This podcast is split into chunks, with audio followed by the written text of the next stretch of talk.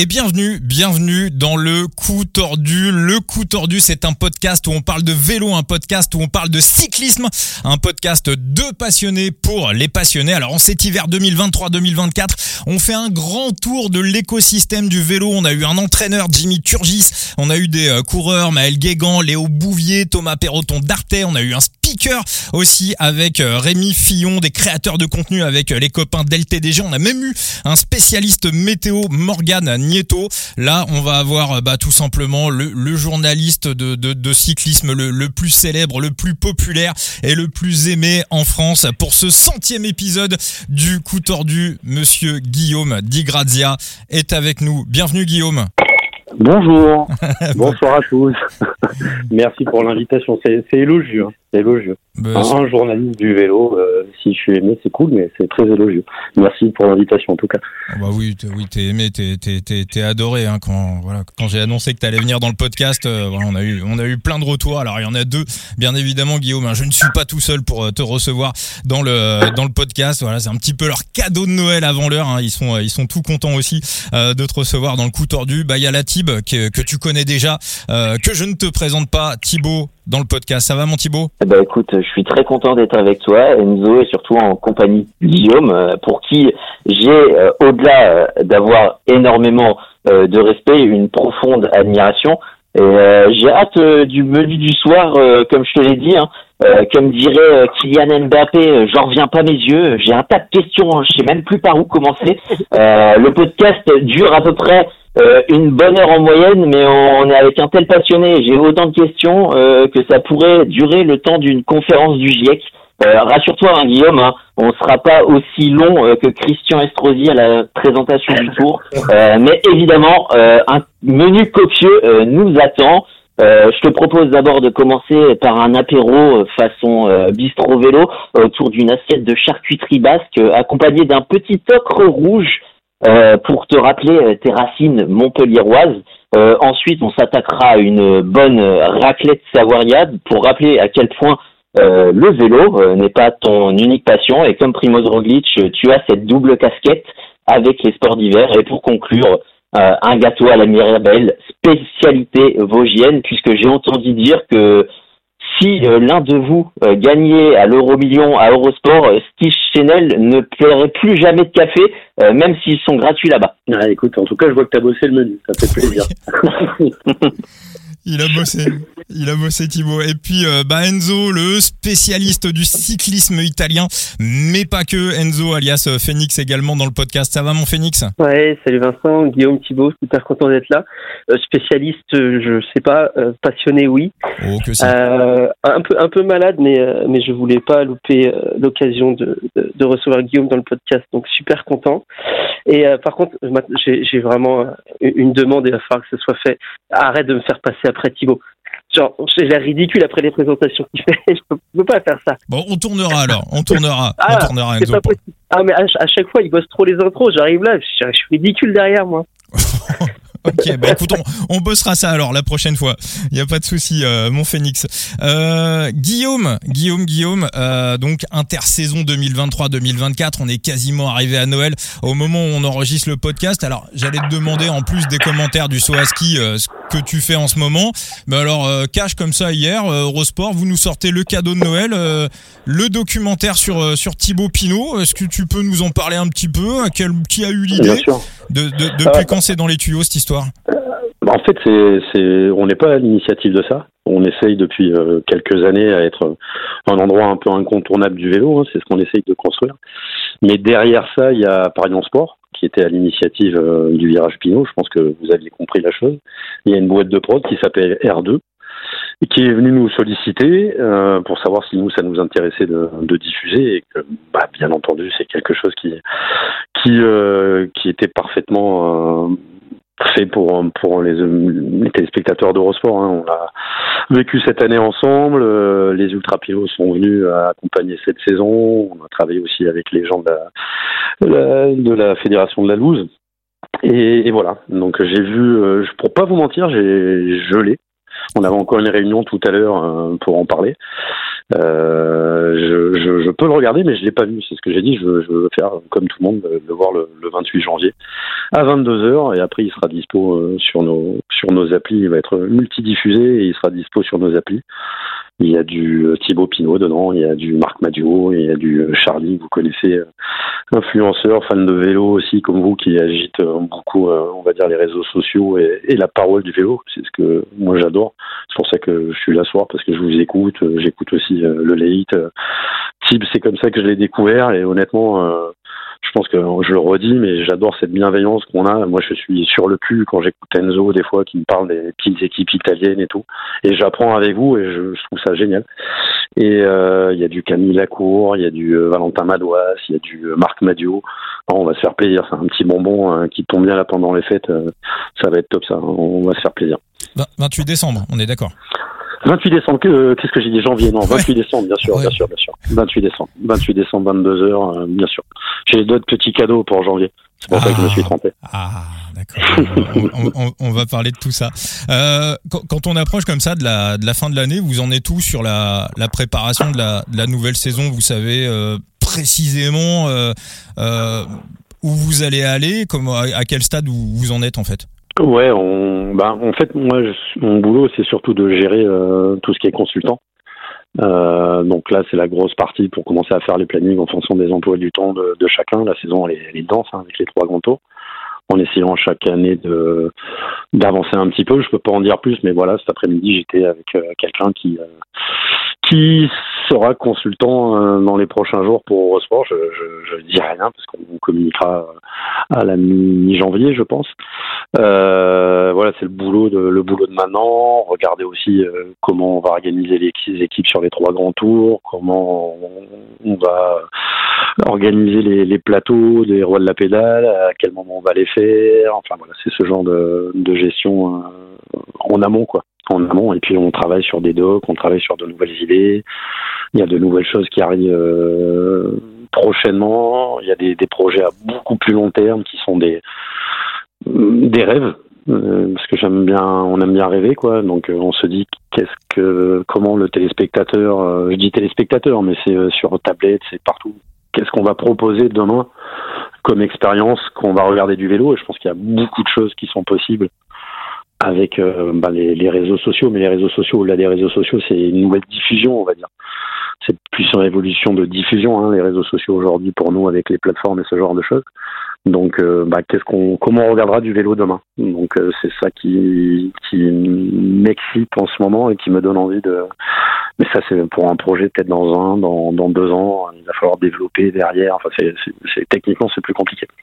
Alors tu nous disais qu'il y a un nouveau consultant qui va arriver très bientôt, donc euh, dans la team des, des RP. Donc mmh. bien évidemment, bon, tu, tu vas pas nous, euh, tu vas pas nous bah spoil. Mais, mais, déjà c'est bien. Déjà, oui, oui, oui, bah on sait qu'il va y avoir. Mais, mais comment ça se passe? Comment, euh, comment vous recrutez un consultant? Est-ce que déjà quand il y a des coureurs, je sais pas ce qu'on appelle des, des, bons clients, je sais pas des, des gars quand ils passent dans bistro vélo, bistro vélo juste après vous dites tiens il est, il est, il est quand même fort. Comment ça comment comment, comment, ça joue tout ça Il y a, y a pas de règle et puis en plus je vais te dire enfin c'est terrible parce que des fois j'ai des coureurs qui, qui m'appellent, enfin c'est normal. Euh, la, la, base c'est que il y a une base déjà. Moi quand je suis rentré à Eurosport il y avait déjà Patrick Chassé, il y avait euh, euh, Vincent Marteau, il y avait euh, Laurent Fignon après, il y avait Jean-François Bernard. Et puis les aléas de la vie, des occupations de chacun font qu'à un moment donné, il y a un qui part.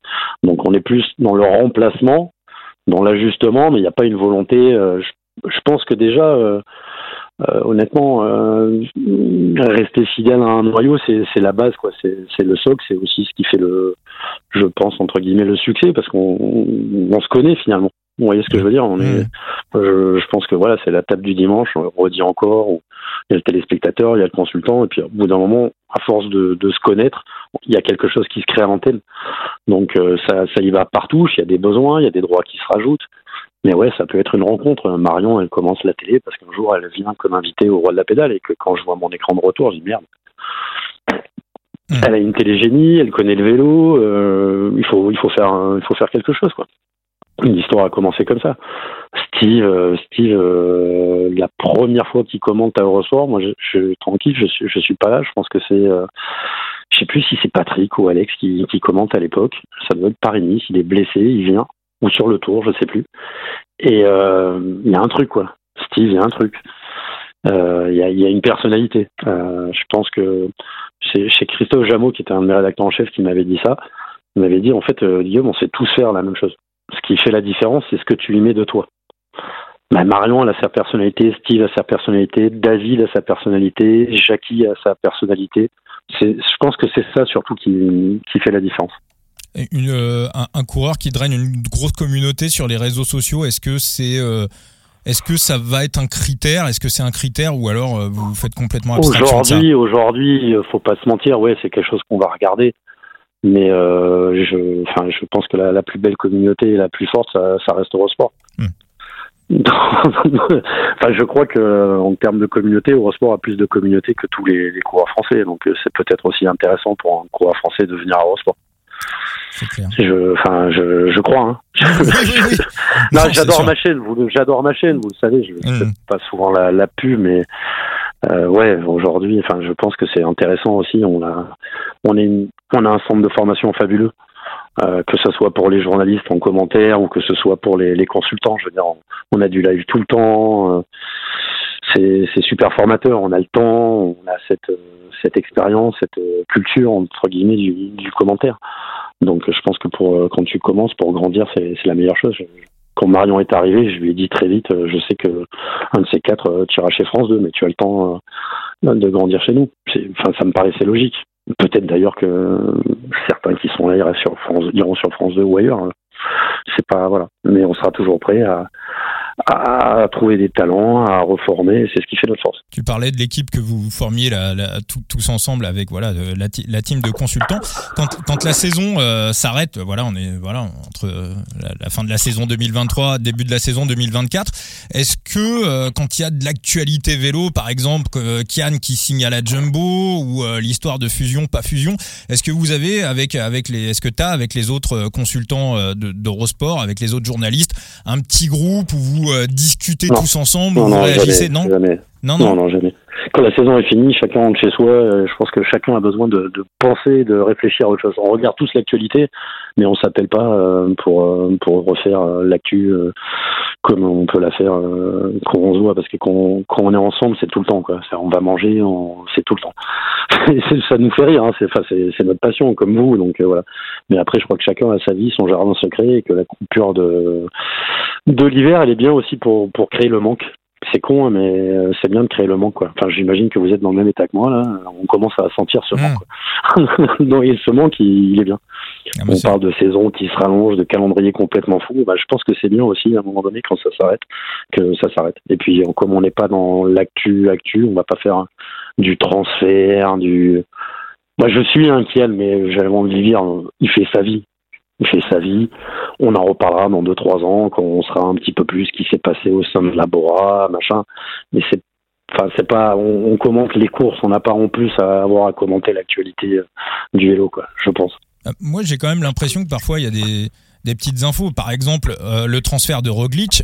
Alors, je sais pas si tu l'as senti ou si tu avais euh, des informations précises, mais la manière dont il est parti de la Jumbo et qu'il a signé chez Bora, c'était une évidence. Non, je aucune information. Tu nous l'avais donné sur Eurosport. Non, des fois on a des infos et quand on a des infos, si on les a, c'est qu'il faut pas les donner. Enfin, tu vois, du off, ça reste du off.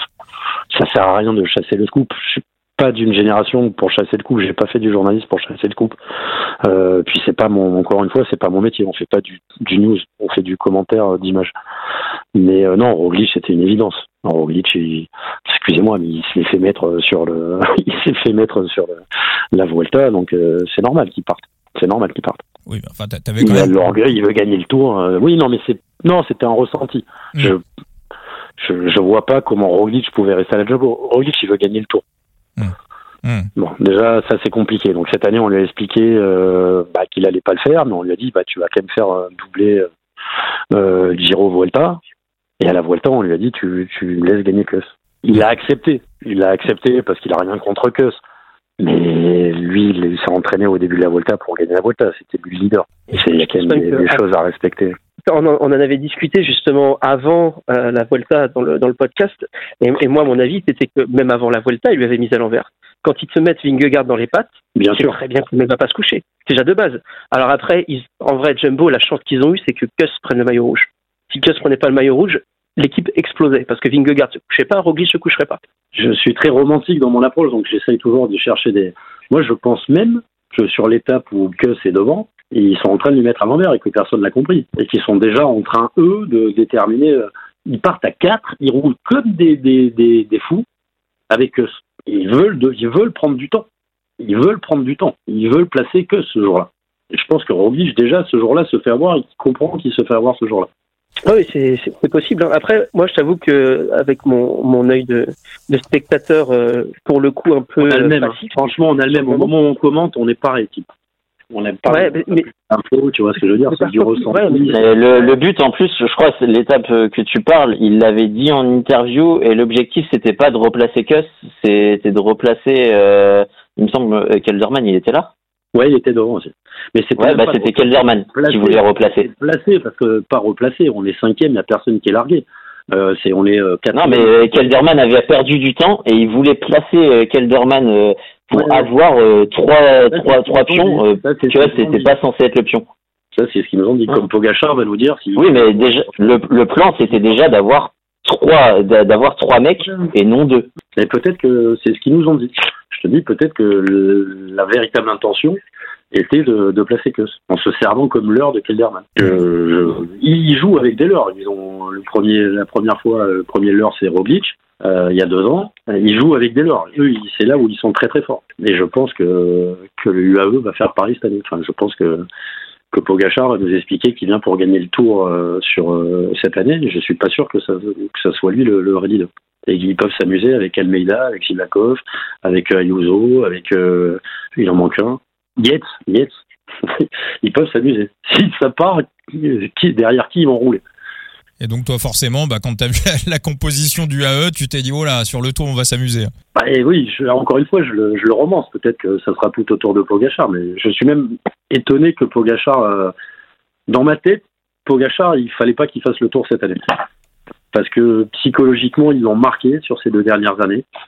Euh, ces deux échecs tactiques, psychologiques, personnels. Et je pense que ça l'agace vraiment. Et je pense que le but, justement, c'est de l'agacer. Et que la meilleure façon de les agacer, c'était de pas venir. Et de se concentrer euh, Giro, championnat du monde, pourquoi pas Vuelta, comme ça, il faisait une année comme ça. Et que Vingegaard, je, pense qu'on a moins de garanties sur la, la longévité de, de Vingegaard au très haut niveau. Avec ton œil euh, de suiveur, avec ton œil d'amoureux de vélo, euh, en voyant un Pogachar aligné sur le Giro et potentiellement un peu affaibli euh, sur le Tour de France, t'as pas peur que les grands tours, et notamment les deux principaux, le Giro euh, et le Tour de France, soient un peu galvaudés et écrits d'avance euh, Ça a aussi un impact sur la saison puisque Pogachar ne va pas s'aligner sur euh, les Flandriennes. Donc euh, là encore, on a une jumbo qui s'est renforcée. Euh, t'es à la fois excité de voir cette saison et euh, est-ce que t'es pas potentiellement aussi inquiet du fait de ces superpuissances et de toujours voir les mêmes coureurs à l'avant, euh, d'avoir une saison qui est un peu terne en euh, termes de surprises et de résultats? Il y a beaucoup de choses hein, dans ta question, mais si tu regardes, en fait, dans le passé, il y a toujours eu des superpuissances. Il y a toujours eu des superpuissances, à part les moments où on s'est fait chier, on sait aujourd'hui pourquoi, où il n'y avait qu'une superpuissance. Mais il y a toujours eu deux personnes. Ça n'a jamais. Avait une, deux équipes, deux leaders. Donc en fait, c'est toujours ça. Ça, c'est pour répondre à. Après, maintenant, aujourd'hui, oui, il y a des trucs qui m'agacent. euh, C'est-à-dire que les budgets du AE, les budgets de, Jumbo, les budgets de Bahreïn, demain, s'ils ont envie, c'est oui, c'est un vrai cyclisme à deux vitesses. Et quand je vois la composition du AE, ça me fait chier parce qu'autant de talents dans la même équipe, je préfère les voir s'affronter. Ça, ça m'embête. Euh, pour répondre sur les, les classiques, Pogachar, ça me paraît normal. Il a gagné les Flandres, ça s'est fait. Il le refera peut-être en fin de carrière, mais il a coché la case.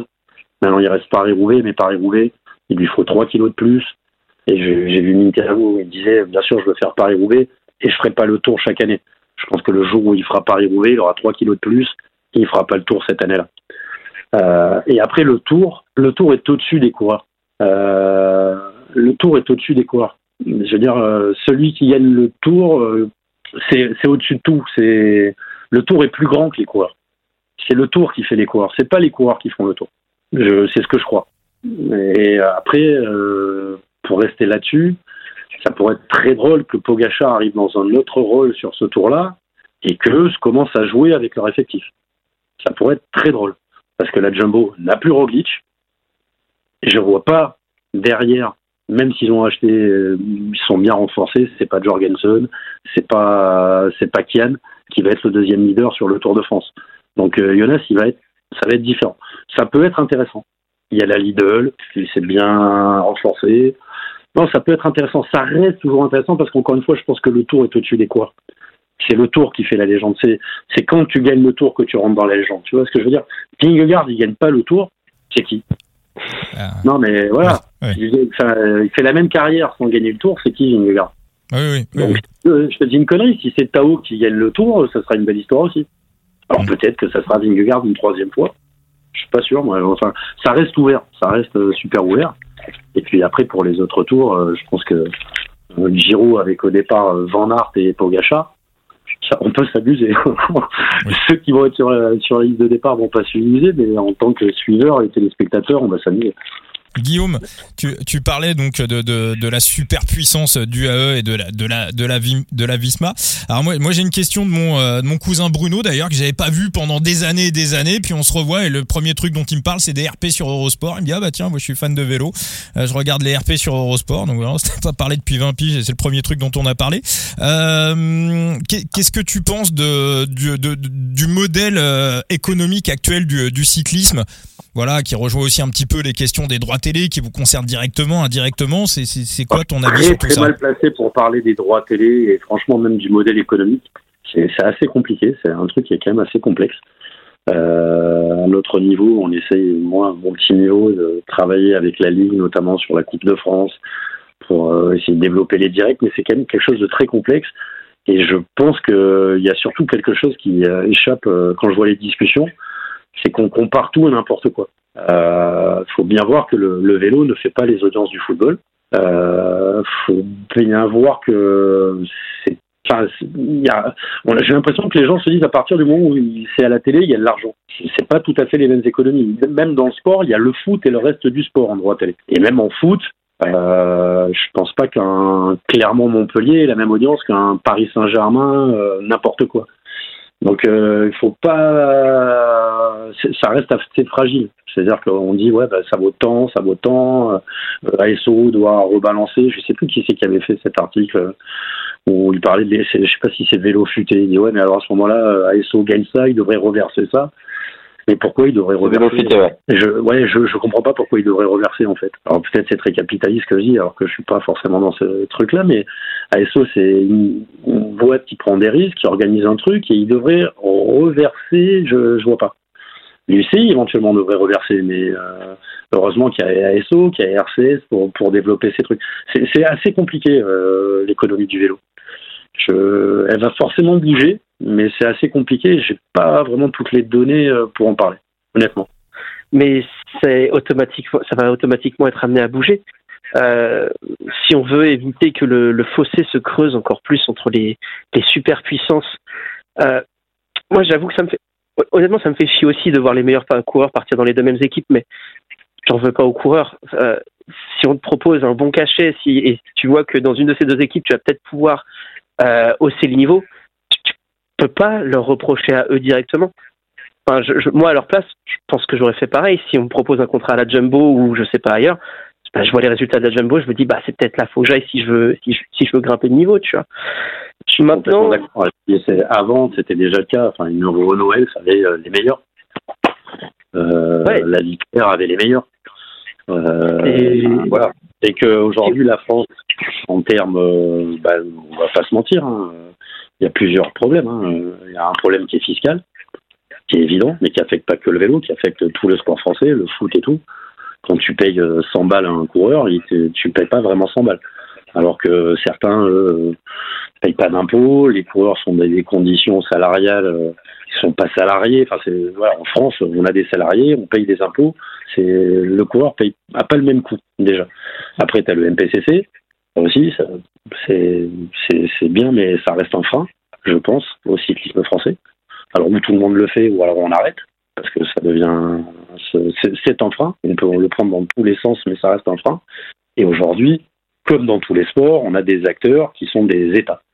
L'UAE, euh, c'est quoi le budget de l'UAE C'est mmh. quoi le budget de l'UAE mmh. ah comment tu fais Comment tu fais pour rivaliser un, article qui est sorti dans la Gazette il y a quelques jours sur justement les, budgets des équipes pour le tour. Alors il n'y a pas eu le détail équipe par équipe, mais je ne dis pas de bêtises, le budget médian, donc pas moyen, hein, mais médian des équipes pour le tour était autour de 25 millions. C'est-à-dire qu'on a 50% des équipes qui sont au-dessus de 25, et on peut imaginer très bien que tout ce qui est jumbo, UAE et tout comme ça, on est quand même très très loin au-dessus des 25 et d'autres qui vont. Moi, je pense que l'UAE, il n'y a pas de budget. Je pense que l'UAE, il n'y a pas de budget. C'est illimité, oui. Parce qu'il y a le budget, et puis après, ce que tu peux développer sans budget. Je pense que l'UAE, il n'y a pas de budget. Oui, non, je pense que c'est pas un problème qui se pose pour eux, effectivement. Non, c'est en, gros, c'est au, lieu de taper directement sur les coureurs ou sur les équipes, comme on peut le voir régulièrement sur les réseaux sociaux, les règles doivent venir d'au-dessus. Automatiquement, c'est du dessus que ça doit être régulé et les règles doivent être les mêmes pour tout le monde. Alors après, quelles doivent être les règles Encore une fois, je suis pas du tout assez bien placé pour le savoir. Mais je pense que euh, tu, te mets du côté des coureurs. Tu te mets du côté des coureurs, tu vois. C'est un truc. Euh, Jackie serait là, il le dirait. Euh, Jackie, il a fait partie d'une génération, même la génération d'avant, on peut comparer avec les, les Platini, les Gires à l'époque du football, qui étaient entre guillemets, hein, attention entre guillemets, sur les réseaux sociaux, si je dit c'est des smicards, hein, tout le monde va. Mais c'était des smicards à l'époque. Il n'y avait pas d'argent dans le foot, il n'y avait pas d'argent avant les années tapis dans le vélo. Et euh, finalement, il n'y a, pas tant d'argent que ça. On connaît les salaires des top coureurs. Derrière, ça reste encore des salaires. Euh, voilà quoi. Hein. Pour faire ce qu'ils font, je, je trouve que c'est euh, pas forcément bien payé. Donc faire un salarié pour se mettre à l'abri pour l'avenir. Euh, ça voudrait dire serrer les opportunités des coureurs de gagner de l'argent. À partir du moment où on leur en donne de l'argent, il euh, n'y a pas de raison de. Enfin, ça me paraît bizarre quoi. Oui. Bah oui, je crois que le salaire, le salaire minimum en World Tour pour un coureur, euh, je crois que ça équivaut à peu près à 3200 ou 3500 euros par mois en World Tour. Hein. On parle de World Tour. Il y, a des mecs, il y a des mecs qui font le Tour de France qui sont à ça par mois. Ouais, ouais. Et je trouve pas ça, euh, enfin, pour le salaire de la Surge, enfin, comparativement. Mais c'est toujours pareil, parce qu'on compare au prisme football. Si, si, tu passes par le prisme football, mais il y a le football et le reste du sport. C'est, c'est, on est dans, enfin voilà, c'est deux trucs, et tant mieux d'ailleurs. Et tant mieux, je leur laisse leurs problèmes de supporters, leurs leurs valeurs. Et pourtant, Dieu sait si j'aime le foot, hein. mais je préfère nos supporters et nos valeurs. Et j'ai peur que si un jour il y a trop de pognon, trop de, ça devienne un peu du foot, quoi. Vas-y. parce que on, justement, on parlait euh, de redistribution euh, via euh, des droits télé. Tout à l'heure, tu nous citais des projets avec Eurosport. moi, ça me fait penser, par exemple, à une chaîne comme RMC qui diffuse de manière payante et restreinte les matchs de MMA, mais qui s'importe aussi du côté de Twitch parfois par certains, pour certains euh, événements sportifs et certains matchs euh, à l'aborder euh, de manière plus ou moins gratuite. On le sait, hein, Twitch, il y a quand même un mode de reversement et un mode de rediffusion pour ceux qui sont abonnés. Est-ce que vous ambitionnez aussi passer parfois par ce type de plateforme pour étendre un peu votre votre base de spectateurs, de viewers S'en inspirer forcément dans la, je dirais dans le côté ludique que offre euh, l'utilisation de, ces plateformes dans la façon de, consommer du sport en direct. Après, encore une fois, on reste au sport, c'est à nous de trouver le, produit créé par nous qui, va marquer euh, les, viewers, comme tu disais tout à l'heure. Mais oui, oui, on reste bien sûr. De toute façon, la consommation de sport euh, a changé. Vous consommez pas le. On le voit, hein, vous avez vous avez mis euh, les petits LTDG sur vos réseaux sociaux. Euh, il y a une autre manière de toucher un autre type de public du côté d'Eurosport. Non, non, mais bien sûr, non, non, on réfléchit à tout ça, bien sûr, bien sûr. Mais c'est pas c'est pas le nerf de la guerre. Nous, notre notre notre métier de base, c'est de diffuser du direct. Et on peut pas tout faire. Tu vois, à un moment donné, tu peux pas tout faire. Et notre métier de base, c'est de diffuser du direct. Oui, non, c'est sur la, manière de consommer le sport. C'est vrai qu'on vit à une époque où c'est tellement beaucoup plus facile d'accéder à, à des courses qu'avant, on pouvait même pas regarder. Enfin, je me souviens, moi, quand j'étais j'ai grandi, dans les années 90. Non, mais c'est vrai. Redire parce que j'ai vu beaucoup de sur les réseaux sociaux et c'est vrai que je réponds pas à tout parce qu'autrement, voilà. Mais euh, jamais le vélo n'a été aussi bien diffusé. Hmm. J'espère que tout le Bien monde en a évidemment. conscience. Bien évidemment. Euh, Après, on me dit la Vuelta, le Giro, arrêtez, arrêtez de me prendre pour un con. La Vuelta et le Giro, moi, quand j'étais petit, je la voyais pas. Euh, C'est ça. donc euh, voilà. Euh, Mais même moi, dans les années de 90. France, la Marseillaise en direct. Enfin, on, a- on est dans en termes de, de diffusion vélo, on, on vit vraiment un âge d'or. Ah bah le Tour de Langkawi, euh, pff, Ah, on ouais, peut se lever à le- 7h du mat pour de regarder le Tour de Langkawi, ça c'était c'était Ça super. permet de comparer les choses, tu vois. Bah oui, évidemment. les productions, les niveaux, l'organisation. Ah ouais. Tu vois, ça permet de mettre en perspective des choses. Parce que si tout le monde croit que le Tour de France c'est la référence, le Tour de France c'est le must. C'est-à-dire, c'est, on se rend pas compte à quel point ce truc-là est, est un, savoir-faire français incroyable en termes d'organisation, euh, de sport et de spectacle. hein, parce qu'on parle d'entertainment. hein, Le sport, ça reste. J'ai fait des JO, j'ai fait. putain, le Tour de France, c'est, incroyable. Ce qu'ils arrivent à faire chaque année, alors on peut les critiquer, mais moi j'ai plutôt envie de les féliciter chaque année. Et c'est pas, je brigue rien du tout, c'est pas parce qu'on a les droits. euh, S'il faut dire des trucs que j'aime pas, je le dirai aussi, mais vraiment il faut prendre conscience de ça. C'est, incroyable ce qu'ils font quoi. Enfin, moi ça me bluffe chaque année. quoi. Ah bah, on est les premiers à le dire dans le podcast. Hein. Thierry Gouvenou et Mais, euh, Christian Prudhomme, ils font du vrai, vrai, vrai bon euh, travail. Ouais, non, c'est genre moi quand j'étais petit, je, quand je rentrais de l'école, je regardais les résultats sur le télétexte quand même. Parce que bah, j'avais pas Eurosport. je- Valverde, euh, on regardait les résultats sur internet. hein. non, bah c'est Ah, ça, c'est. petit, petit, euh, me souvenir de, de, du télétexte, enfin, pour regarder les arrivées du, les les résultats du Giro, de la Vuelta, ou même de certaines courses de- par étape d'une semaine, qui aujourd'hui sont accessibles sur sur Eurosport. Alors oui, euh, parce que je peux, euh, j'ai la chance de pouvoir euh, avoir Eurosport, c'est quand même payant et tout, mais même sur les chaînes gratuites, on a accès sur France, sur France Télévisions, il y a beaucoup plus de courses que ce qu'on avait avant. Avant, Bah, c'était le Tour de France et quelques monuments. Et, Et les bah, intégrales. Et les intégrales. oui, alors ça, ça c'est encore autre chose, c'est que ça prenait à 15h, 15h30. Alors après, j'avoue que j'aimais bien regarder Jean-Paul Olivier avant le début du Tour de France. C'était mon petit plaisir. Mais oui, mais moi aussi. mais, mais, mais oui, non, les, les courses en intégrale. Alors il y en a qui se plaignent, ah oui, mais on se fait chier sur le début. Mais regarde pas. Genre, personne te force à regarder le début. Euh, Il y a un truc Le- qui est fabuleux, ça s'appelle la télécommande. Ben oui. Milan San Remo en intégralité. Mais bien évidemment qu'on va se faire chier pendant 250 bornes, mais c'est pas grave. Va faire autre chose, va faire du vélo, va faire la cuisine, va faire ce que tu veux. Et on revient pour les 50 derniers kilomètres. Mais ne critiquez pas la- le je pense que l'ennui est la maîtresse des amateurs de vélo. c'est pour ça qu'on aime le vélo, c'est parce qu'au bout d'un moment, on s'est bien ennuyé et là, il va se passer quelque chose. Tu vois, ça, c'est ça Ah, qui oui, est une-. Une bonne sieste de 200 Ça dure km, 15 voilà, minutes. c'est bien. Guillaume, tu, tu, tu nous parlais pas mal des réseaux sociaux. Des fois, on te, on te voit répondre, on te voit même un sénateur un jour qui a, qui a rebondi euh, sur euh, sur tes commentaires. Bon, j'ai envie de dire, hein, la, la, la critique et les haters sont les signaux du, du succès. Il faut savoir les accueillir avec fierté. Euh, quand, quand tu lis les euh, quand tu lis les, les, les tweets, hein, souvent ça, ça, ça se passe sur Twitter. ju- Jusqu'à quel point ça t'amuse et jusqu'à quel point ça ça peut te piquer, ça peut t'énerver? Ça, c'est jamais agréable d'être critiqué, donc ça peut blesser. Mais par contre, derrière toute critique, il y a forcément euh, un début de truc à écouter. Euh, il faut, faut savoir faire le tri, mais dans chaque critique, euh, il y a quelque chose. Voilà. On est tous le con d'un autre, et je, je voilà. Donc ça, c'est normal. Et derrière chaque critique, il y a quelque chose. Après, quand c'est gratuit, quand c'est répétitif, et quand c'est pour euh, en fait, quand ça De la attend une réponse gratuite. pour, euh, Ouais, non, quand ça attend une réponse. euh, euh, honnêtement, je- au début, j'étais pas sur Twitter. C'est mon patron de l'époque qui m'avait dit tiens, il faut quand même que tu te mettes sur les réseaux sociaux, mais ça remonte à 10 ans. Au début, je trouvais ça sympa. Depuis quelques années, vous l'avez tous constaté, il y a de plus en plus de haters, il y a de plus en plus. Et je, je tweete beaucoup moins. De temps en temps, quand les, les glandes me montent au bout d'un moment, je 24 heures de porte ouverte. Hmm. Mais c'est con, parce que Mais- je devrais pas le faire. Je devrais pas le faire. Mais parce ça me que fait- incite- ça incite à hater, en fait. Euh, et c'est ce qui me chagrine dans, Twitter et dans les réseaux sociaux. Moi, je suis que Twitter. Enfin, j'ai d'autres comptes, mais franchement, euh, Facebook, j'y vais jamais. Instagram, euh, de temps en temps, c'est plus pour parler de la chaîne et de machin. Mais il y a plein de choses intéressantes. Il y a plein de comptes intéressants.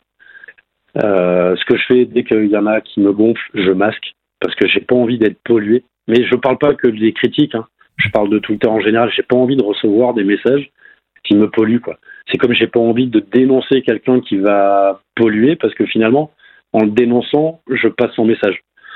Donc je fais gaffe à ça, à ça et puis euh, ça, ça, fait partie du jeu, comme tu l'as dit. Euh, pour pour finir avec euh, Monsieur, j'ai oublié son nom d'ailleurs, c'est pas bien, Monsieur le sénateur du Morbihan. Oui, bah oui, moi aussi j'ai oublié son nom. Oui, oui, oui. Ben, j'ai mangé avec lui. j'ai mangé avec lui. Ah. Il m'a invité au Sénat il y a pas très longtemps. J'ai mangé avec lui au Sénat il y a une dizaine de jours. Et on a échangé, c'était super sympa. C'est un putain d'amoureux de vélo aussi. Euh, voilà. Donc euh, à la fin, ça peut être de, de belles rencontres. Euh. mais il y a, y a des, des, trucs gratuits, des fois. En fait, je réponds souvent quand on attaque un roi de la pédale. Pas forcément moi, mais si on attaque un Steve, un machin, c'est là où je vais répondre. Mais il faut pas, c'est, il faut pas répondre. Faut pas répondre. Je les entends, ça peut faire mal. Il y a toujours quelque chose de, il y a toujours quelque chose à en tirer. des fois, il y a des choses qui sont vraies. Ça m'inspire une double question. Euh, je vais te poser la première et puis on ira sur la, deuxième après. Euh, la première, c'est euh, bah, on t'attaque euh, souvent sur les réseaux sociaux, euh, parfois sur euh, ta façon de d'exercer en fait ton métier à la télé, sur ce que tu peux dire. mais c'est bon de rappeler aussi que tu as cette casquette, ce statut euh, de journaliste et que tu n'es pas consultant. Donc, qu'est-ce que tu peux dire euh, par rapport à ce rôle, euh, ce double rôle en fait qu'il y a au sein des rois de la pédale avec les consultants et les journalistes? Il y, a, plein de choses. Alors, bon, déjà au niveau des attaques, je pense que vous avez remarqué, le moment où je me suis fait, où on a commencé à m'attaquer, c'est notamment quand le Giro est passé en exclu sur le player puisque euh, je suis rédacteur en chef du VO sur Eurosport et que et c'est normal et j'assume cette décision qui est une décision d'entreprise. Donc ça a été les premières attaques. Après sur le rôle, euh, moi mon rôle effectivement déjà quand je commente, je ne me considère pas comme journaliste. Je suis commentateur quand je commente. Tu as des bases de journalisme, tu vois ce que je veux dire? Euh, Qui, quoi, où, quand, pourquoi, ça tu, tu sais le formuler dans ton commentaire. Et puis après, le côté journaliste, c'est les coups de téléphone, aller chercher des infos, appeler les mecs, créer ce lien pour avoir des infos et pour pouvoir mettre en perspective les choses. Mais après, quand je suis dans mon rôle de commentateur, mon rôle à moi, c'est de mettre le mieux possible en, valeur mes, consultants. Quitte à jouer le naïf, quitte à jouer le naïf. Et je l'assume complètement. Mais en jouant le naïf, je m'attends à une réaction et c'est un jeu entre nous. Même avec Jackie, si lui dit noir, je sais que je vais dire euh, blanc et inversement parce qu'il n'y a pas de, vérité. On peut argumenter, il n'y aura jamais de, vérité finalement. Donc ça, c'est mon rôle au moment où, je commente et j'assume complètement de jouer le naïf euh, ou de surjouer. Euh, ça fait partie de, mon rôle. On est là dans, un, dans une mécanique de mise en scène du commentaire. Il y a, et la deuxième en fait partie de la question, c'était euh, notamment sur euh, parfois le contenu et la légèreté aussi que Eurosport euh, peut apporter avec les rois de la pédale. On voit, on, déconne souvent et on le voit aussi depuis, je dirais à peu près deux ans. On a quand même une ligne qui, de manière populaire dans la dans la société, se durcit ou certes certains mots, certaines phrases, euh, certaines actions euh, ne passent plus et peut-être euh, que sur certains passages, on va on va dire hein, du, du bon beauf mais du beauf sympa, du de la discussion type PMU comme je l'ai vu hein, dans dans les critiques ne passe plus. de Charles. Hum. Charles, je le connais pas, il fait du super bon boulot, il est, c'est un passionné. j'ai réécouté le truc je, je sais bien, s'il veut caricaturer, s'il veut nous faire passer pour euh, Patrick Sébastien, un doigt dans le cul, je l'assume, il n'y a aucun problème. Mais je, je trouve que lui-même, quand il fait ça, il est dans la caricature et que c'est, c'est un extrait, c'est une respiration dans, dans six heures de direct.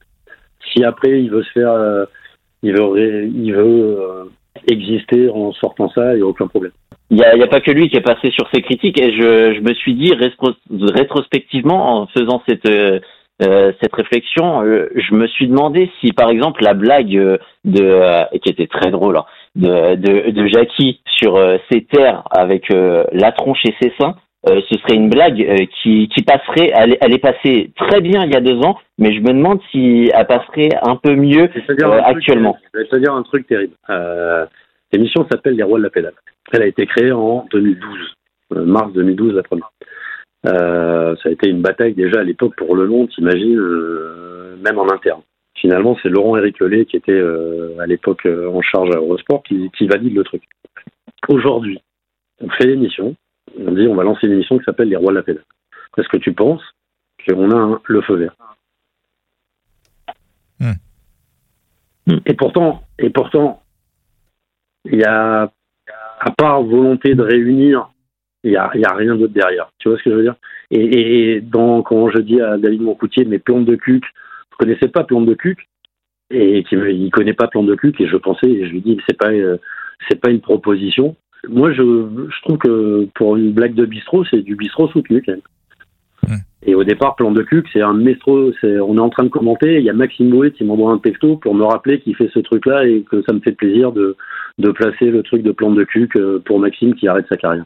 Donc après, s'il y en a qui veulent. Euh, et après, on l'assume encore une fois. oui, oui, notre ton, c'est ça. Je pense qu'on n'est pas que ça. J'espère qu'on n'est pas que ça. Mais c'est le, le ton de tout le monde le dimanche autour de la table. Après, s'il y en a qui veulent se prendre pour des philosophes, qui se prennent pour des philosophes, c'est très très bien. Et puis euh, on rappelle aussi qu'on peut regarder les courses euh, sans commentaire. Il y a aussi une option de ça. Et encore mieux, encore mieux ce que je fais moi de temps en temps dans d'autres langues. en plus, euh, en plus. Écoutez Sean Kelly commenter, il a un putain d'accent, mais putain, il est brillant le mec. Écoutez les Italiens s'enflammer, c'est brillant aussi. le commentateur anglais, je me rappelle plus son nom, je l'adore en plus. J'ai commencé à Eurosport 25 piges avec lui. Enfin, il est pour faire un sprint. Euh, j'aimerais bien savoir faire des sprints comme lui. Donc, euh, ouais, il y, a, il y a, cette possibilité là aussi. Ouais, alors, moi, moi après, d'un point de vue personnel, euh, continue à lâcher le frein à main. Moi, c'est, tout ce que j'aime, c'est tout ce que j'adore. Hein. C'est voilà, c'est la télé que j'aime, c'est la radio que j'aime, c'est voilà quand c'est quand c'est naturel et que ça y va direct. Et voilà, moi, c'est pour ça que je, je, je aussi pour ça que je kiffe autant l'RP.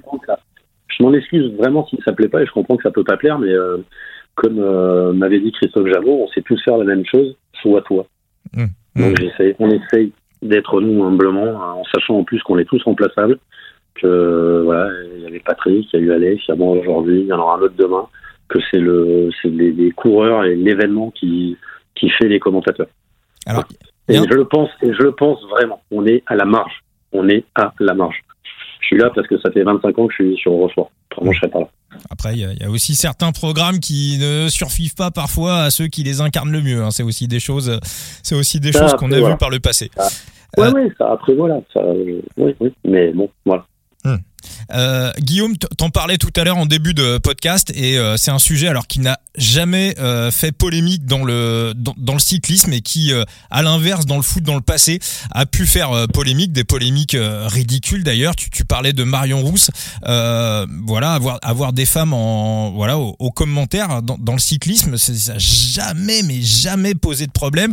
Marion Rousse, Audrey Cordon Rago, incroyable, Roxane Fournier ça a toujours, euh, voilà, ça, a toujours euh, coulé euh, tout seul. On sait que dans le foot, par exemple, bah, l'histoire de Marianne Mako a été, a été, a été terrible. Hein. ça a été un vrai combat pour elle. Mais Marianne Mako, c'était il, y a, y a 40 ans. Oui, oui, oui, oui, bien sûr, oui, mais, Marianne, elle était, hmm. elle commentait pas vraiment. Elle était journaliste sport. Elle travaillait à Téléfoot. Moi, elle a fait, des commentaires de matchs en radio aussi. Moi, je l'ai beaucoup écouté. Hein. L'interview de, de Calderaro, je sais pas si vous avez vu ça à Téléfoot, c'est. Il faut, avoir euh, sous la douche où Caldaro est avec une guitare, enfin un truc exceptionnel. Euh, non, alors pour revenir aux commentaires euh, des filles, euh, et alors là je vais pas me faire que des amis, je vais parler très techniquement. Euh, je pense que le, le problème, s'il y a problème au niveau des ah commentaires des filles, c'est non mais il y en a pas. Il y a un seul problème technique, c'est le, le, les aigus. Alors je m'explique. Il y a des sports qui, euh, qui sont très verbeux et les aigus peuvent au bout d'un moment gêner. Je, même une voix d'homme hein, aiguë. Et euh, après, c'est comment tu mets en, situation les, personnes. Et puis c'est, euh, je pense que les générations changent. Tu, vois ce que je veux dire? Euh, Et si Marion a pu aider à ça, il y en a d'autres qui le font très bien. Je pense à Cécile Locatelli en foot, à comment elle s'appelle en rugby que j'adore. Enfin, il y en a plein qui sont passés. Aujourd'hui, il faut que l'oreille se fasse aussi. Je pense qu'il y a des habitudes hein, de consommation. Euh, donc peut-être qu'il y a 20 ans, les gens n'étaient pas prêts. Il y a Candice euh, Roland, elle s'appelle Candice Roland, qui fait du très bon boulot à la chaîne L'équipe également, qui commente le foot. L'oreille va se faire, l'oreille des téléspectateurs va se faire, et ça va devenir euh, classique. Et, toutes celles qui réussissent, elles, amènent leur expertise et leur sensibilité. Et elles sont singulières. Et ça va se faire, c'est, c'est juste les générations qui, qui changent. Comparer Marianne Mako à aujourd'hui, c'est compliqué. C'est, c'est, c'est compliqué parce que voilà, c'était une autre télé, c'était une autre société beaucoup plus patriarcale. Aujourd'hui, on a avancé et tant mieux. Ça en marche. Eh ben, très bien. Eh ben, continuons la marche, Guillaume. Est-ce que tu as le, le, la reprise pour la, la première course euh, qu'on va voir sur Eurosport? Est-ce que ça sera pas en tête. Moi, j'ai ma reprise parce que je suis un salaud. Ouais.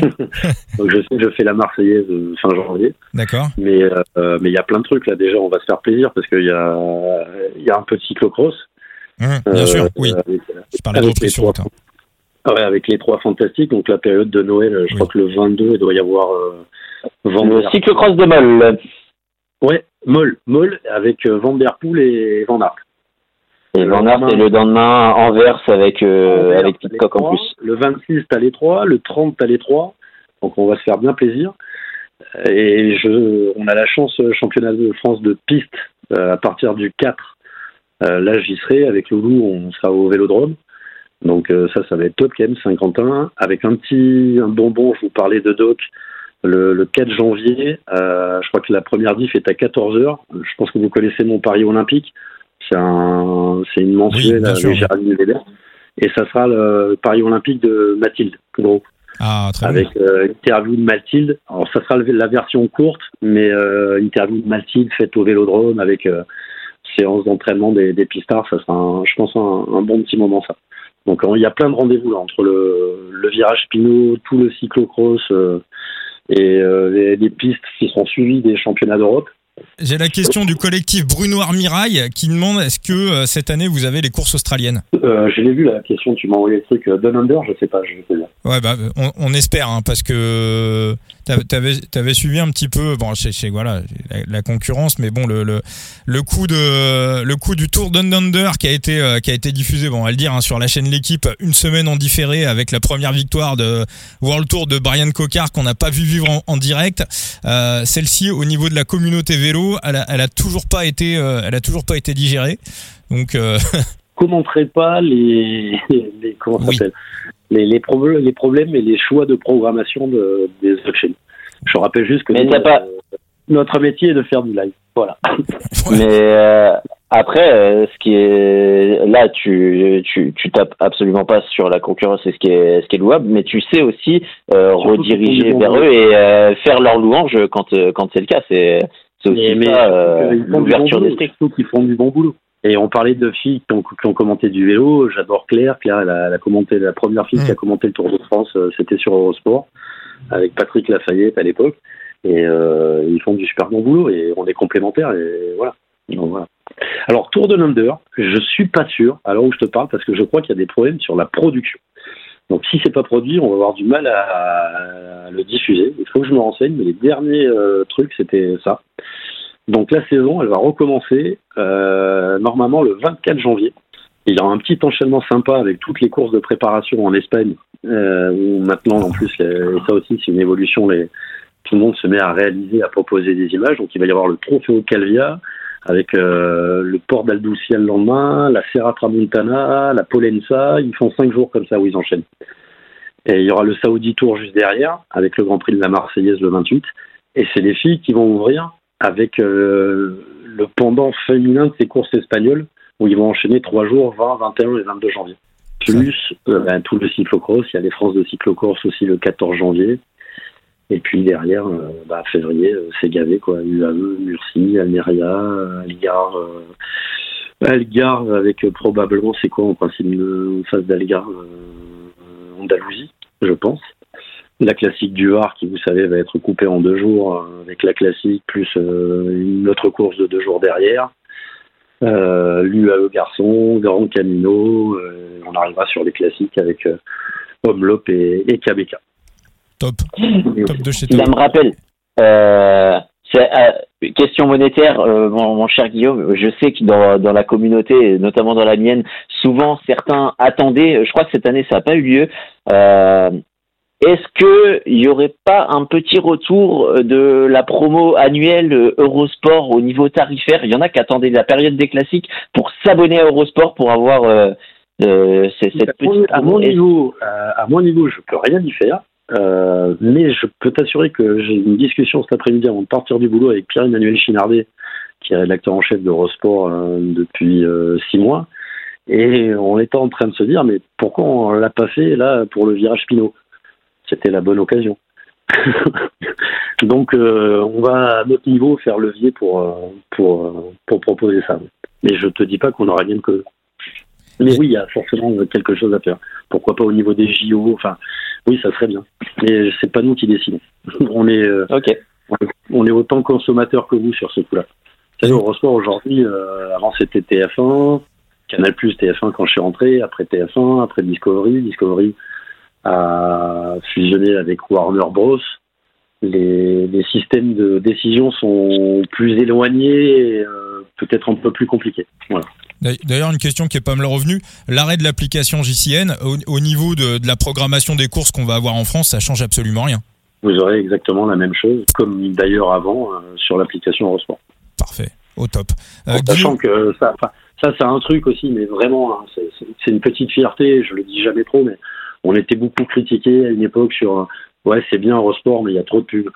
ouais, c'est bien Eurosport, mais vous n'avez pas tous les droits. Alors je sais, je sais et j'en suis conscient que c'est un abonnement. Je, je, je vais pas vous mentir, euh, c'est le seul truc que me paye Eurosport, donc j'ai l'appli Eurosport et je sais pas combien ça coûte. Mais si je dis pas de bêtises, ça doit être 6,99 euh, au mois, quelque chose comme ça. Euh, enfin, la type, 70 balles par an, un truc comme ça, ouais. 69. Euh, moi, je, je, je vais t'avouer, je ne fais absolument pas attention et c'est prélevé avec mon, mon abonnement euh, sur euh, sur l'App Store. Je sais que je me. Je fais mon commercial, mais 70 balles par an, ça fait quoi? Ça fait 5 balles par par, par mois? Hmm. oui, ça faisait encore moins à, peu près avec la promo, donc euh, voilà. Moi, je sais pas si 5 balles par mois pour avoir tout le vélo sans pub. Je suis allé, je suis allé, je suis allé me faire un vendredi. Je suis allé avec ma fille me faire un petit doc à l'UGC d'ici les monos. C'était 15 balles l'entrée. bah oui. Le doc 52 minutes. Je me suis éclaté. Césaria et Bora, c'était génial. Mais c'était 15 balles l'entrée. Là, on parle de 5 balles par mois. Alors, je comprends, il y a des gens qui peuvent. Je suis sûr que, ouais, 5 balles par mois pour avoir tout le vélo gratos. Hmm. Et enfin, gratos, sans pub, pardon. Sans pub. Après, moi, je, je, je, je, ne dis rien de ce côté-là. Je, je, suis un, je suis un bon client pour vous. J'ai à la fois mon abonnement TV, à la fois l'abonnement euh, pour l'app. Par contre, euh, oui, ça, je passe la plage. Euh, enfin, pour nous, on gagne plus d'argent sur l'abonnement, sur l'abonnement app. Donc, c'est moins cher et tu peux le ramener partout. bah, j'ai deux petites questions pour, euh, pour Guillaume, une pour le commentateur et une pour le passionné. Alors, déjà, celle pour le commentateur, c'est que hum, en dehors du Tour de France, qui j'imagine, comme pour un coureur, c'est aussi le Graal pour le commentateur sportif, est-ce qu'il y a une course en particulier, soit une course d'un jour, une course par étape, que tu louperais pour rien au monde au niveau du commentaire qui t'attire le plus ou avec laquelle tu as un rapport particulier? Ah, Il y en a plusieurs. Euh, le Grand Prix de la Marseillaise, c'est tout con parce que c'est ouverture et parce que c'est proche de chez moi.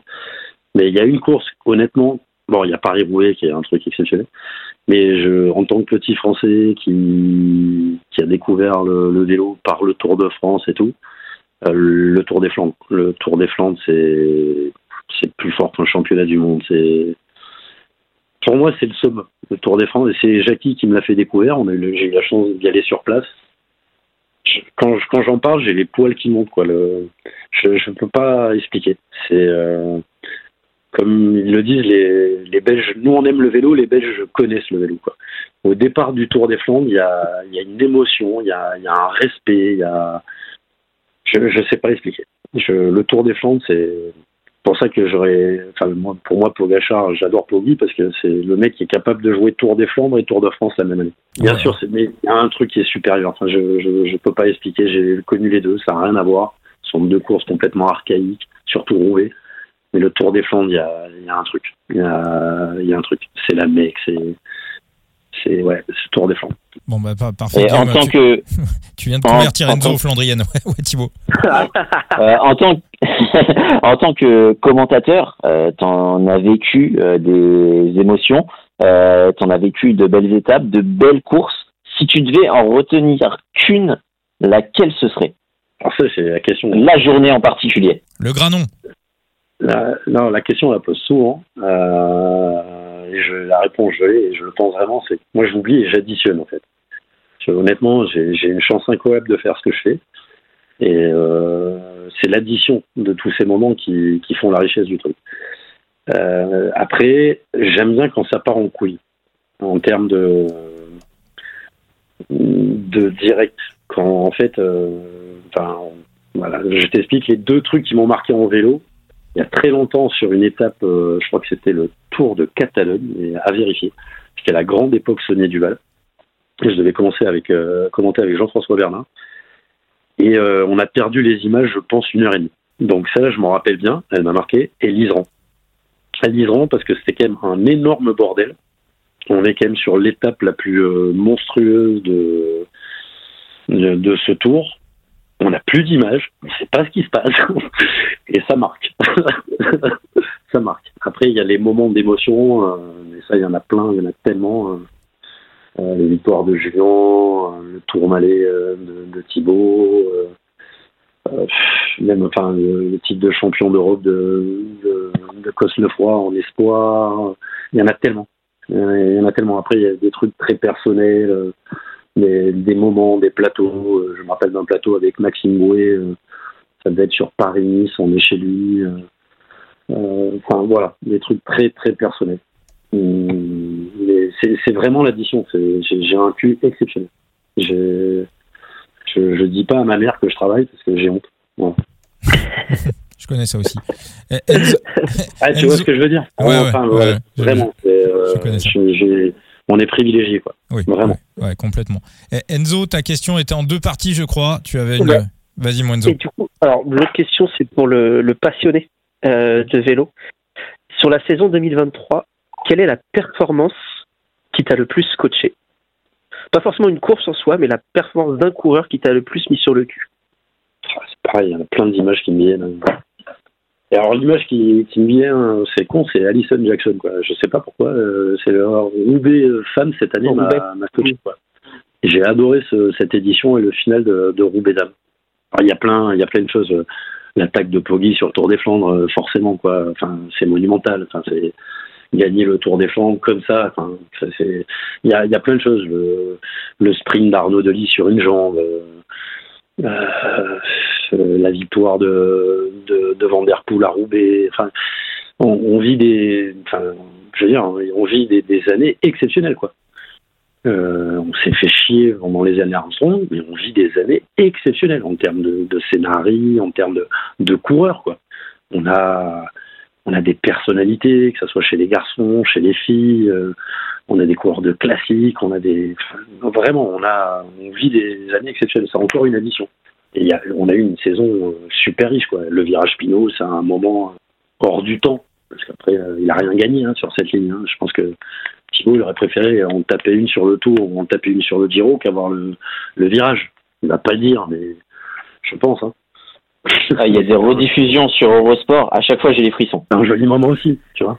Eh ben, on va rappeler hein, donc le documentaire hein, le 28 décembre, dès le 28 décembre sur euh, sur Eurosport, le virage euh, Pinot. Guillaume, moi ça sera ma, ma dernière question. C'est un petit peu le fil rouge du coup tordu de ces euh, de ces dernières semaines. voilà, je pose je pose la question à, à, tout le monde. Il y a une course qui va revenir au, au calendrier Bordeaux Paris, donc Bergerac, Châtellerault, Ringis avec Eric Ramos qui sera d'ailleurs invité dans le coup tordu au début de l'année 2024. Il viendra nous parler de tout ça. Est-ce que il y a une réflexion chez Eurosport pour se positionner sur la diffusion de la course, euh, sachant que bah, j'adore Eric, j'adore Eric. On en a déjà parlé au CryptoStar. Parce que, parce que j'étais au CryptoStar comme l'année d'avant. ça va être compliqué. Il faut ah. qu'on en discute. Et on fait, on essaie vraiment de faire beaucoup de choses. Euh, mm. J'aimerais bien euh, pouvoir aider Eric. Il y a forcément un truc à, à discuter. Après, ça serait peut-être trouver une innovation, comment on raconte ça en termes d'image et tout mais on essaye de développer euh, un peu la piste en, proposant quelque chose de il y avait il y avait plus de 4500 personnes euh, à l'UCI Track Champions League à, à Saint-Quentin. C'était un joli spectacle. On essaye de développer la prod sur le VTT euh, voilà. On a des on a gros gros chantiers plus tout ce qu'on a à faire. Si on peut ça sera des plaisirs et Eric je sais va me relancer et euh, heureusement qu'on a aidé Eric, euh, et encore, je vais faire un petit peu de comment on appelle ça euh, de démagogie, mais je le pense. Heureusement qu'il y a des doudins comme Eric, comme Monsieur Melouet, parce qu'on a parlé de course que j'aime. Le trop gros, c'est exceptionnel en termes d'identité, de, de, ruban social. enfin voilà. donc, si on peut les aider, on les aidera à n'importe quel niveau. Comme on, voilà. Mais c'est quand même un projet. Euh, compliqué quoi. imaginez à mettre en image un Bordeaux-Paris. C'est compliqué. C'est un petit billet en réalisation. c'est un petit billet. si la Van Der Poel, Van Aert et Pitcock au départ, on peut peut-être s'arranger. Bah, écoute, euh, quand, quand, on, quand on discute en tout cas euh, avec euh, ah bon, ah, c'est pas euh, Pitcock, Van Dart et Van Der Poel, hein, mais en tout cas, chaque fois qu'on discute avec des coureurs, Maël Guégan, il nous a dit ah ouais, mon oncle, les maisons qu'ils enfin on sent qu'il y a une, on sent qu'il y a une hype au niveau de la course. Jimmy Turgis, on lui a posé la question. Ah, je, vais en parler, je vais en parler à Guy Boivin, le gros boss qui est canadien.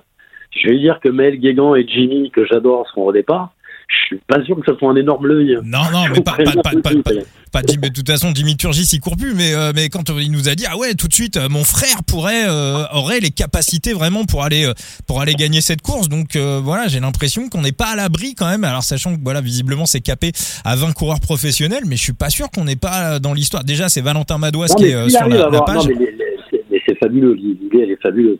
Il faudrait qu'on en discute. Je veux bien revenir la semaine dernière, la prochaine, pour en parler avec vous. Mais je, il faudrait qu'on en discute. Le lieu, le parcours, euh, le final et la liste de départ. Voilà. Mmh. Voudrais discuter de ça. Daniel Manjas à 1h du matin, c'est une dinguerie. Ah, ben ça peut, ah oui, avec un fil rouge. Daniel, non, si on lui fait toute la nuit, Daniel, euh, il va falloir qu'on prenne les jeunes parce que euh, Daniel nous fera le début arriver. il va fatiguer tout le monde. Non, et puis il va se fatiguer. Il faut pas fatiguer Daniel. Surtout pas. Il faut qu'il soit là le plus longtemps possible. Donc, il fera le début, il arrive. avec euh, avec euh, qui remet le prix et là on est bien. Ah oui non mais ça aussi ça c'est l'idée pour laquelle on, milite depuis un petit moment. Il hein. faut absolument qu'ils aillent euh, qu'ils nous trouvent Benoît Poulvord pour euh, pour la course. Ça c'est voilà c'est une obligation. voilà donc on, en ah, parle. Il y a un truc à faire. Hein. Il y a un truc à faire. Si tu si on s'y met tous, il y a un truc à faire. Ah oui non pas au niveau de Roquefort mais il y a un truc à faire. L'idée elle est géniale. Ah oui non mais ouais, ouais moi je suis complètement hypé par. avec Emignani qui nous fait le teaser et qui nous raconte comment il a entraîné Anctil pour le faire avec mm. le capot de la voiture ouverte et le Anctil à 100 km/h dans le pare-choc, ça pourrait être rigolo. Ah oui, oui, oui, ça va être une dinguerie. Ça va être une dinguerie totale. Euh, Thibaut, une petite dernière question? La dernière. J'aimerais bien votre, votre avis sur Pogachar la saison prochaine. Ah, bah. Ah. Et la, la composition, non, parce que c'est vous qui êtes souvent les plus pertinents, donc. Euh, J'aimerais bien avoir votre avis à tous les deux. Euh, la, la, la pertinence chez moi, ça, ça fait deux. Hein. Oh. Au journaliste, le premier truc qu'on t'apprend, c'est enfin plusieurs trucs, mais on te dit quel intérêt la source a, te donné l'information qu'elle te donne. Donc moi, je regarde toujours tout par ça.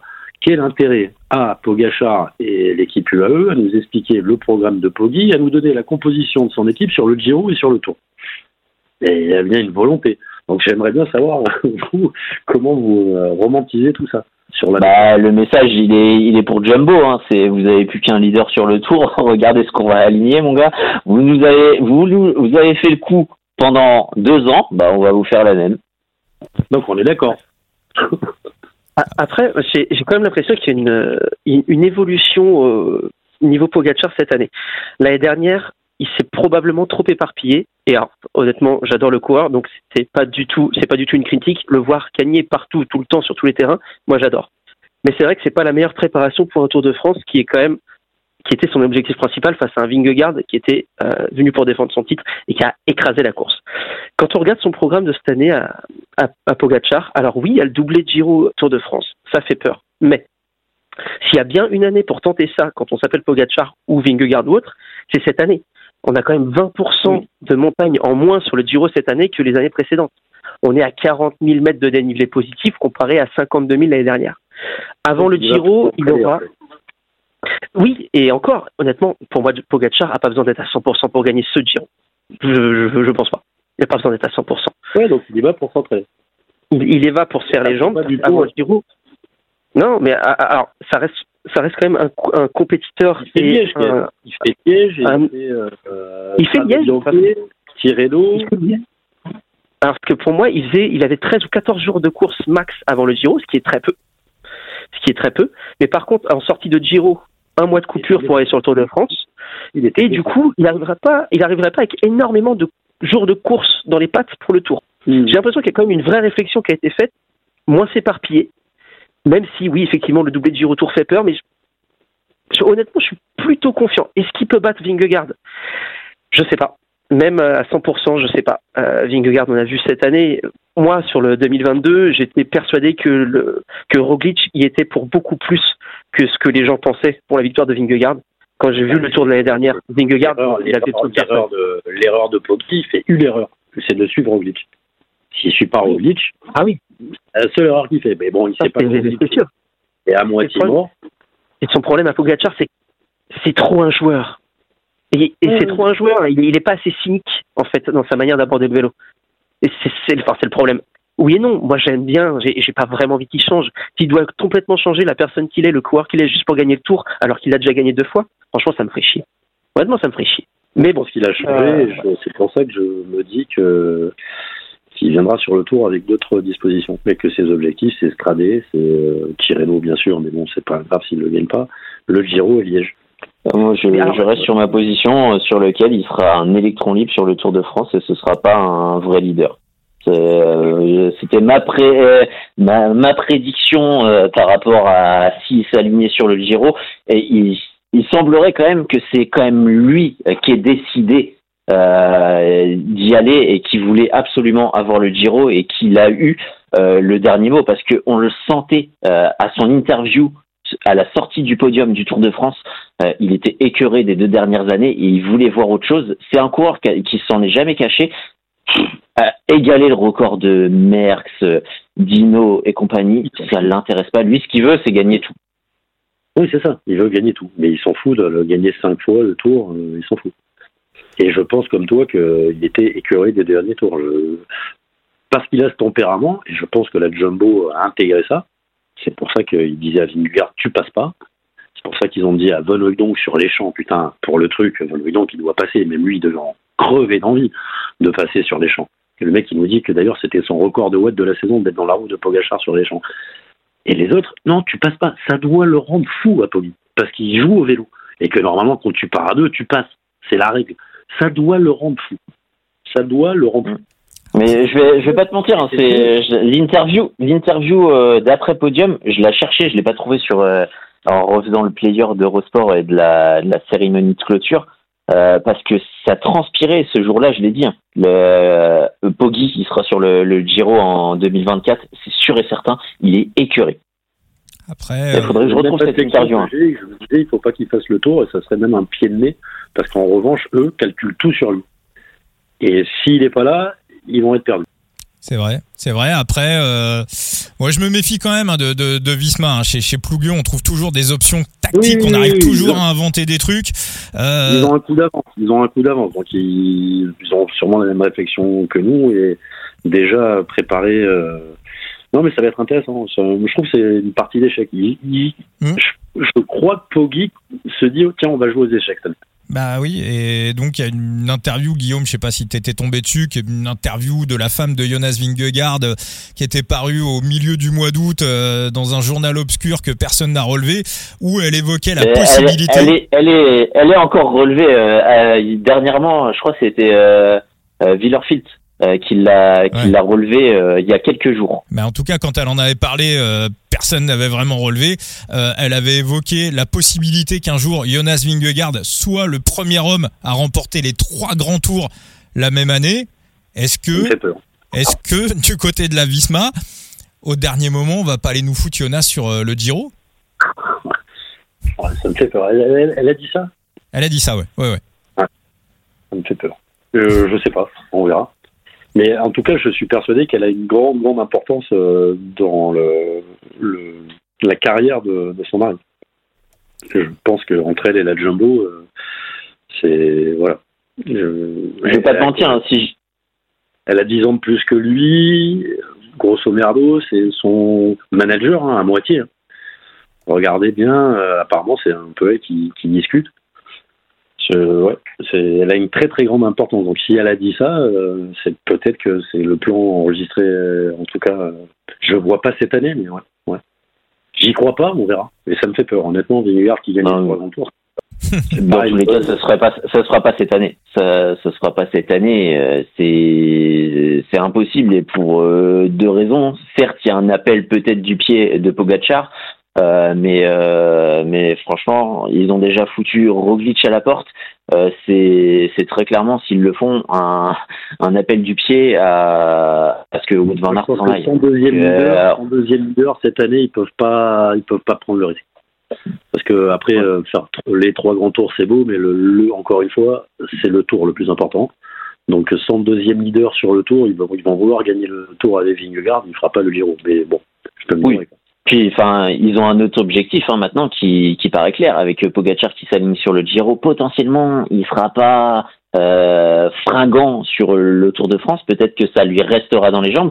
Donc, euh, c'est entre guillemets un tour presque offert à Vingegaard et euh, il se rapprochera très vite euh, des cinq Tours de France. Bon, il en sera peut-être qu'à trois. Déjà, faut gagner le troisième, mais euh, actuellement, il apparaît comme le coureur qui peut faire tomber euh, ce record si on élude Armstrong, évidemment. Les cinq? Ah, J'y crois pas, mais j'espère me planter, mais j'y crois pas. Je pense qu'il fait trop de sacrifices euh, psychologiques pour, euh, pour enchaîner cinq tours. Mais j'espère me enfin, j'espère pas me planter là pour le coup parce que ça voudrait dire qu'il y a autre chose. Mais euh, il n'a pas la marge d'un Pogachar et je pense que le mec se tire sur la tronche psychologiquement énorme. Ça me fait penser à Wiggins euh, qu'on avait croisé avec Jackie après le tour euh, 2012, donc euh, à Londres au Vélodrome, qui avait dit à Jackie, il était un peu allumé le Bradley, et qui lui avait dit, je, tu pensais pas que je gagnerais le tour, hein. tu m'avais pris pour une pompe. Mais par contre, je le referai plus parce que c'est trop dur. Et je pense que Vingegaard est dans. Voilà, je, je me cours complet sur le mec et il a encore de la marge. Alors, je vois pas où c'est qu'il a de la marge, mais. Alors que Poggi a, je pense, plus de talent que Vingegaard, donc plus de marge. Et je vois pas Vingegaard durer comme ça 4, 5 ans. Euh, ou alors, psychologiquement, c'est du béton armé. S'il arrive à tenir, c'est que psychologiquement, c'est du béton armé. Parce que le plus dur, le tour, c'est la, pour moi, hein, le plus dur, c'est la tronche. C'est ce qu'a pas Thibaut et il le sait, quoi. La tête, c'est terrible le tour. Encore plus aujourd'hui. Encore plus aujourd'hui. Pouvoir gagner le tour, c'est que des sacrifices et ça commence. Euh, il n'y a plus de coupure. Avant, il y avait une coupure. Là, il n'y a plus de coupure. Il n'y a plus de coupure. Tu, tu, tous les jours, tout ce que tu fais, c'est par rapport à ça. Et euh, dans ce que tu bouges, dans ce que tu dors, dans ce que tu aimes, dans ce que tu vis, dans, qui te nourrit au quotidien. Et je, pense que Lingard, il ne tiendra pas sur la durée là-dessus, parce qu'il n'a pas la marge. Moi, je pense que je, je, suis aussi d'accord sur cet avis, mais d'un autre point de vue et d'un point de vue plus technique, on l'a vu, hein, les Jumbo euh, ont monté en gamme. Euh, ils se sont pris une déculottée à la, à la planche des belles filles, euh, qui ils ont très vite cherché ces espèces de entre guillemets gains marginaux euh, ils ont trouvé euh, cette formule gagnante, mais les Emiratis, forcément, les, vont aller chercher la solution. Je, enfin après, on va pas parler de dopage parce que on enfin, non, non, non, mais je, je, non, je rentre, absolument pas sur ce terrain-là. Non, mais derrière Argino, on met tout et n'importe quoi. oui, mais il y a, y, a, y a tout cet aspect nutrition, travail, matériel, etc. que que le combat pendant 15 ans, ça a été sur le matos. Et on va dire, les, il y a 3-4 ans, les 15 dernières années, c'était sur le matos. Il y en avait déjà qui commençaient, Ineos, à chercher des trucs sur la nutrition. Mais... Et aujourd'hui, Jumbo, DSC, machin, euh, sur la nutrition, c'est des fous furieux. C'est des fous furieux. Je vois pas où c'est qu'ils peuvent aller plus loin sur la nutrition. Tu vois ce que je veux dire? Je vois pas où ils peuvent aller plus loin. Parce que là, euh, les mecs. Ah, c'est euh, sur certains compléments, à mon avis. Ouais, alors après, c'est du complément. Après, c'est ouais, c'est du complément. Mais alors après, oui, oui, après, c'est du complément. Il y a juste à voir, par exemple, l'article très récent sur euh, Vélo, Vélo, Vélo. Euh, c'était Vélo News, il me semble, euh, l'ancien l'ancien nom du site, qui traitait justement de de l'équipe de Koenig, Alpecin de Koenig, et leur nouveau partenariat avec Delta AP, je crois, c'est c'est sur c'est les meilleurs cétones du marché et euh, ce que ça pouvait leur faire gagner justement sur euh, sur une saison et sur euh, sur les temps de récupération, sur les, les, watts potentiellement gagnés. c'est du gain marginal avec des compléments. Ouais, j'ai pas de retour sur les cétones, mais tu vois, on parlait du MPCC tout à l'heure. on pourrait parler vélo pendant deux heures. Euh, mais si on commence à parler cétone, je, je, suis obligé de parler de MPCC parce qu'il y a des équipes qui euh, ont comme co-sponsor ou sponsor euh, des marques de cétone, euh, la Quistep, d'autres. Euh, et Evenepoel, il se prend son petit truc de cétone en interview, flash interview à la fin des étapes. Et en français, normalement, il n'en prend pas.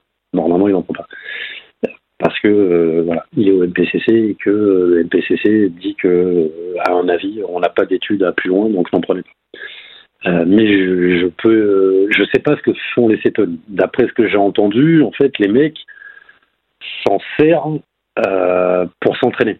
C'est-à-dire qu'ils s'en servent pour s'entraîner et ils bouffent pas. Ils bouffent pas, ils prennent des cétones pour se mettre au poids et voilà et aller un peu plus loin dans l'entraînement. C'est ce que j'entends du peloton sur l'utilisation des cétones. Après, je ne sais pas à quel point ils ont, comme tu dis, euh, il y a des nouvelles cétones avec des compléments. Il y a un espèce de vide là qui, est chiant, parce que pour le coup, c'est un cyclisme à deux vitesses. Et après, il faut quand même rappeler un truc, euh, le dopage, au-delà de la performance de la tricherie, c'est quand même la santé de l'athlète dont on parle. Euh, voilà. Et que ça doit être au cœur de, tout ce qui est dopage. Euh, voilà. Mais les setups, c'est compliqué. C'est pas compliqué, mais on est dans un truc où, euh, malheureusement, euh, il y a un cyclisme à deux vitesses. c'est ce que je vise hein, dans, dans, ma, dans, ma, question, dans mon affirmation. Ailleurs, s'ils nous écoutent en Belgique, aux Pays-Bas, ailleurs, ils doivent rigoler, ou en Italie, ils doivent rigoler. S'ils nous écoutent là, s'ils m'écoutent parler, ils doivent, ils doivent se marrer.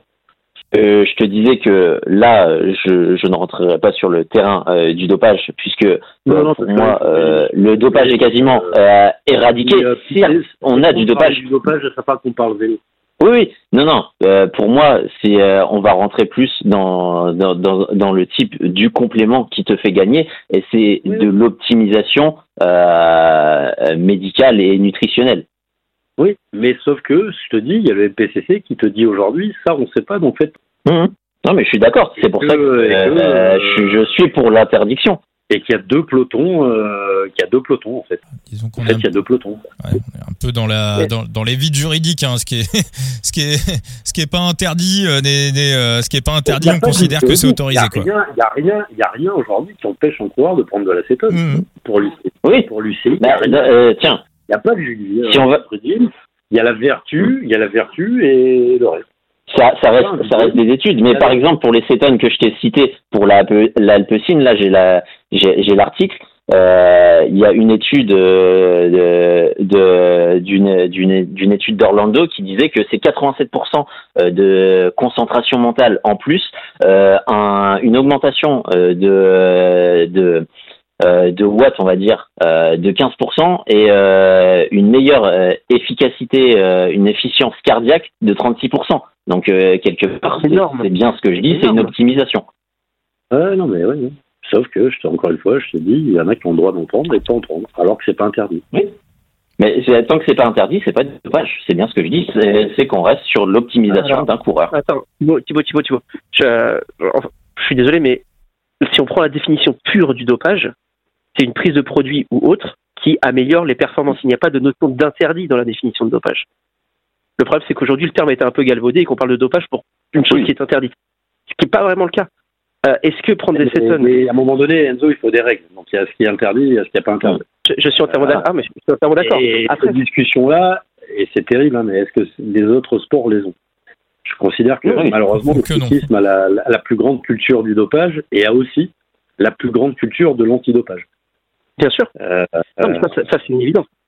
On n'a pas le cité avec les récents, les, récents footballeurs euh, comme euh, un Luis Suarez qui, qui se plaint maintenant de ne plus pouvoir jouer au foot parce qu'il est sous injection constante. Bah Nadal, hein. Nadal, c'est le cas typique. Ce qui me fait peur, ce qui me fait peur, et on pourrait, j'ai pas envie de citer des exemples, on les connaît tous et il n'y a pas que ces sports-là. C'est la santé des, des mecs, quoi. Là, il y a des sports aujourd'hui où on se pose même plus la question, personne se la pose, les mecs ils sont dans le déni complet et euh, ouais, c'est affreux. Il y en a qui ont flingué leur carrière. pour ça, c'est pour des infiltrations pour une compétition. leur carrière, leur, leur santé, parce que leur carrière, leur carrière. Il y a Brielle Batistuta, euh, ancienne avançante de l'équipe d'Argentine, je crois, qui s'est fait amputer euh, les, deux genoux, je crois, ou une jambe ou deux, euh, tellement il avait mal, parce qu'il a joué toute sa carrière sous infiltration. Bah, typiquement. Sans, aller, à, sans aller à Batistuta, Bruno Rodriguez, Paris Saint-Germain. Hum. Euh, on parle, on parle actuellement du retour de Nadal. Nadal, on sait très bien, il vit sous infiltration et il peut potentiellement perdre sa jambe dans quelques années et finir en fauteuil. Est-ce que euh, plusieurs millions dans ta carrière, quand on a déjà amassé et que t'es, euh, bah, que t'es, quand même à l'abri du besoin et ta famille ici, ça vaut une vie en fauteuil, je sais pas. Mais, est-ce qu'on est, on est qui aussi pour donner des leçons? Enfin, je, je sais pas. Moi, je, je qu'est-ce que j'aurais fait à la place de Nadal? On va revenir au vélo, euh, Antil euh, à la radio disait écoutez, ouais, je prends, c'est mon cul. Ok? C'est c'est mon problème. Bon, je c'était une autre année, tu vois, c'était un autre. Ah, c'était une époque. Ouais, ouais, mais il faudra se poser ces questions parce que au-delà du problème du dopage, c'est la santé de, l'athlète. Et on parle que du dopage. Malheureusement, je suis pas sûr que Nadal est et, cette préoccupation, c'est pas de sa faute, c'est parce qu'il est issu de, de, de, cette, de sa société, de, de, son moment, de machin. Voilà. Je suis pas sûr, je suis pas sûr qu'il ait un autre choix, malheureusement. La ouais, oui, c'est intéressant. Non, mais c'est toujours des sujets qui sont très intéressants, mais voilà, pour, pour les cétones, j'ai pas de, j'ai pas cette connaissance non plus euh, là-dessus. Euh, non, pour revenir sur le, le sujet, euh, est-ce que Vingegaard peut gagner 5 tours, est-ce qu'il va durer ou pas Il y avait euh, Pogacar l'année dernière qui avait fait une interview vachement intéressante justement sur la durée de sa carrière à lui, qu'il voyait.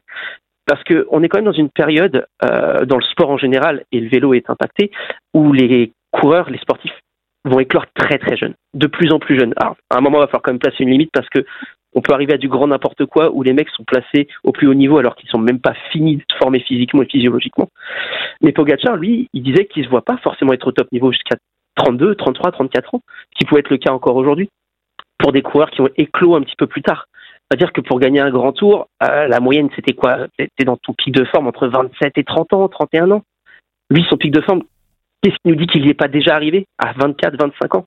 Et c'était la question qui se posait et c'était assez intéressant de voir la maturité qu'il peut avoir, le recul déjà malgré son jeune âge sur ce genre de truc. Et en fait, je pense qu'on n'a pas de. Au final, il n'ira pas plus loin en termes de. De progression. maintenir son niveau? Alors, pas de progression parce que je pense que Vingegaard n'a pas, a, pas forcément une plus grande marge de progression que ce qu'il a, mais ce qui serait pas capable de tenir ce niveau plus longtemps que Pogachar qui va peut-être s'essouffler plus vite parce qu'il est beaucoup plus jeune. C'est une question intéressante. On n'a pas de. Alors, ils ont deux carrières complètement différentes, mais on n'a pas de. de... C'est comme, le... c'est comme les cétones. On ne sait pas à long terme.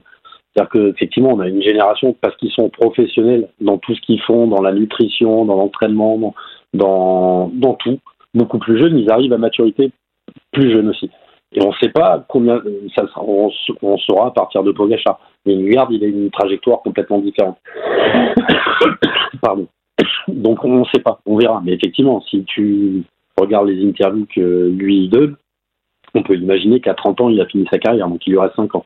Bon, il veut euh, gagner euh, Liège, Roubaix, euh, Vuelta, Giro, est-ce qu'il manque?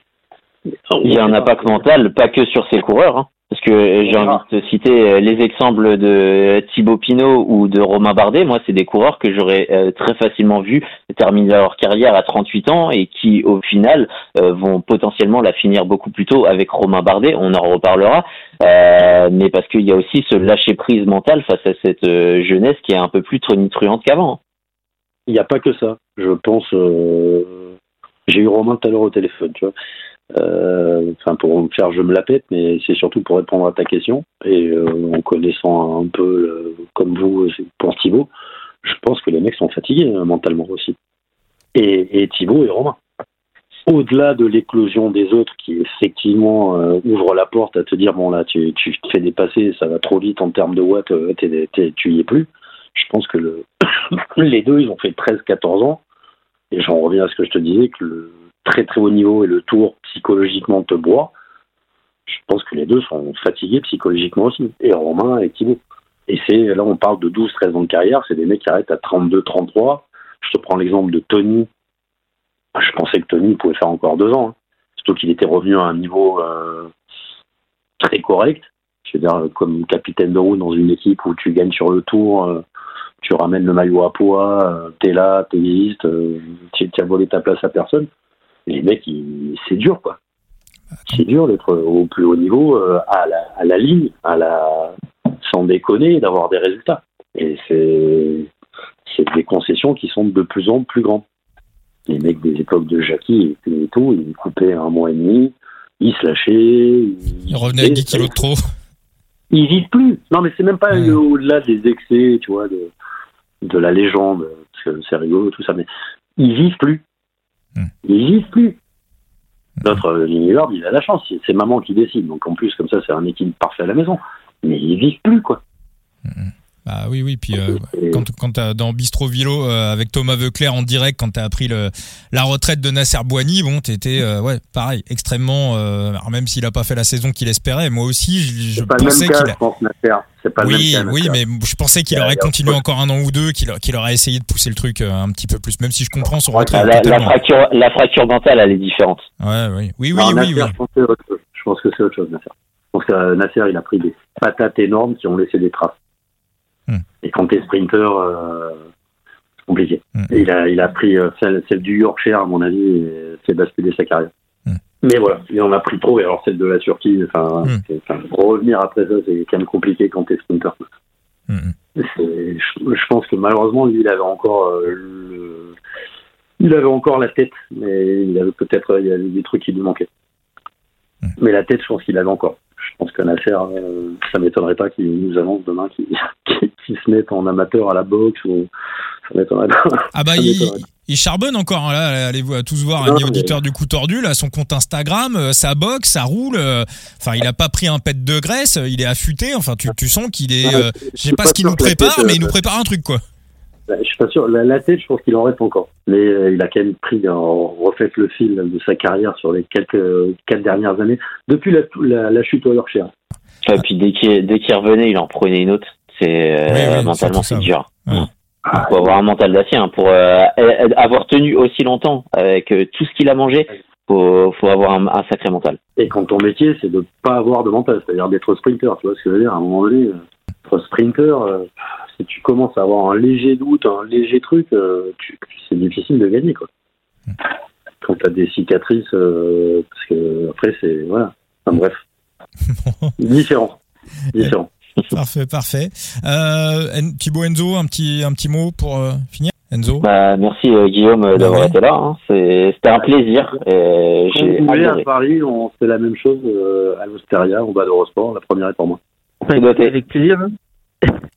Non, bah c'est non, j'ai pas d'autres questions, mais c'était euh, presque deux heures de discussion euh, vachement sympa. C'est c'est toujours cool de, de parler avec des passionnés et encore merci beaucoup Guillaume de ton du temps que tu nous as accordé. Merci à vous va- et encore, plaisir de euh, t'avoir. avec toute la communauté vélo, parce que, enfin, au-delà de, de Vincent, de, de plein, on a une belle richesse. Et si on reste dans la bienveillance et dans l'addition, on sera encore plus fort. Charles, si tu nous entends. On, va continuer alors dans dans dans ce sens-là et puis on, rappelle hein, donc le, voilà le documentaire là le, virage Pinot dès le 28 décembre sur euh, sur Eurosport et puis euh, le, le, le cyclocross. Voilà on enregistre le 20 décembre donc il y en a peut-être qui vont écouter ce podcast un petit peu plus tard mais voilà grosse euh, grosse course avec Pitcock Van Aert avec Van Der Poel le cyclo bien évidemment la piste. Enfin voilà gros programme hein. le vélo ne s'arrête jamais sur sur Eurosport et et c'est tout ce qu'on aime. Merci infiniment Guillaume Allez, un gros plaisir. et puis à très vite. À très bientôt. Ciao, ciao. Ciao, ciao. Salut à tous. Merci Thibaut. Merci Enzo. Merci, à Merci tous à les toi. deux. Et puis voilà, on va se faire une petite pause pour euh, les fêtes et puis on se retrouve euh, dès le début 2024 pour euh, le retour du coup tordu. Avec plaisir. Ouais, allez, avec plaisir. C'est parti. Et n'oubliez pas de nous euh, vous abonner sur les réseaux sociaux. Bah, déjà Guillaume hein, que vous retrouvez sur euh, sur Twitter, sur euh, sur Instagram, un petit peu partout. Allez vous vous abonner, les comptes d'Eurosport bien évidemment. Et puis le coup tordu, on est présent absolument partout, Twitter, Facebook et Instagram. Ciao les amis, ciao ciao.